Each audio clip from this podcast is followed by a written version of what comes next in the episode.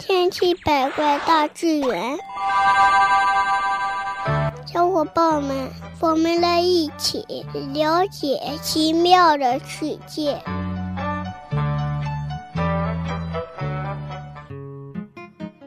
小朋友们，鱼儿在水里自由自在的呼吸，是依赖水中的氧气。正是由于空气中充斥着氧气的成分呢，我们才可以自由自在的活动着。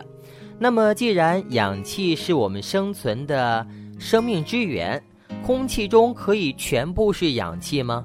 假如空气中全部是氧气的话，我们会不会感到更加舒服呢？欢迎收听这一期的《千奇百怪大自然》。假如空气中全是氧气，我们会不会更加舒服呢？有请机器狗来回答这个问题。小朋友们，大家好，我是机器狗。想要了解人在纯氧下会不会更舒服，先要清楚空气中各种成分的比例。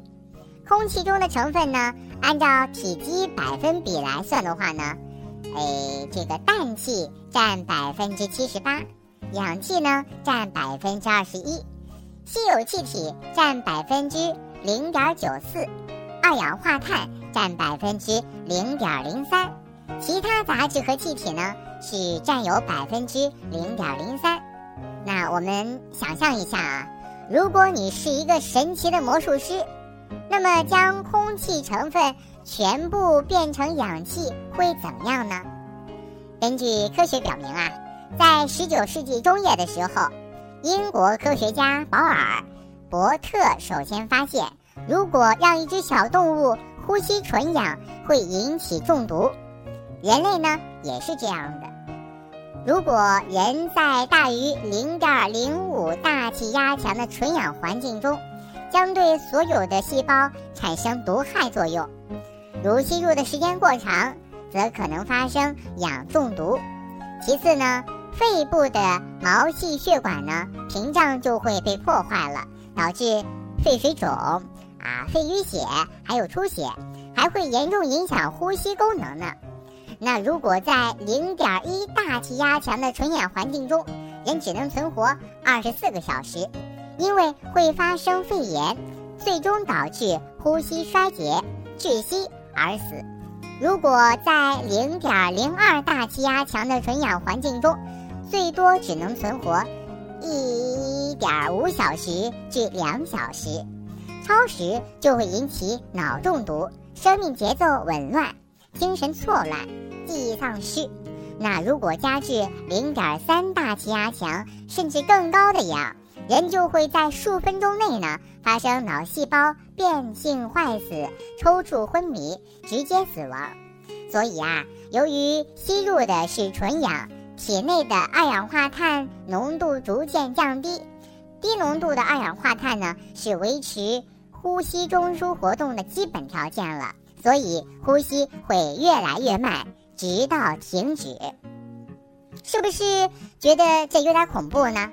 当然了，当我们每天都在维持生命运动的时候，你也许呢不会想到大自然的神奇力量。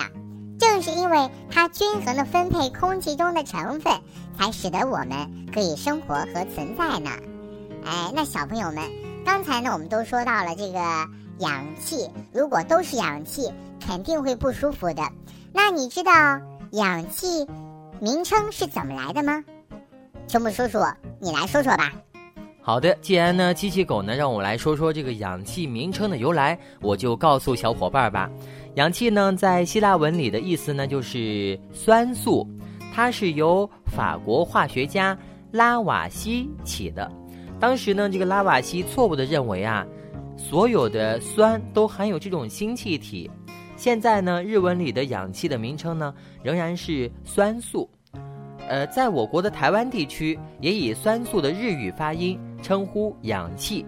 氧气中的中文名称呢是由清朝徐寿命名的，他认为人的生存离不开氧气，所以呢就命名为氧气。这个氧呢是，呃，修养的养，也就是氧气之质。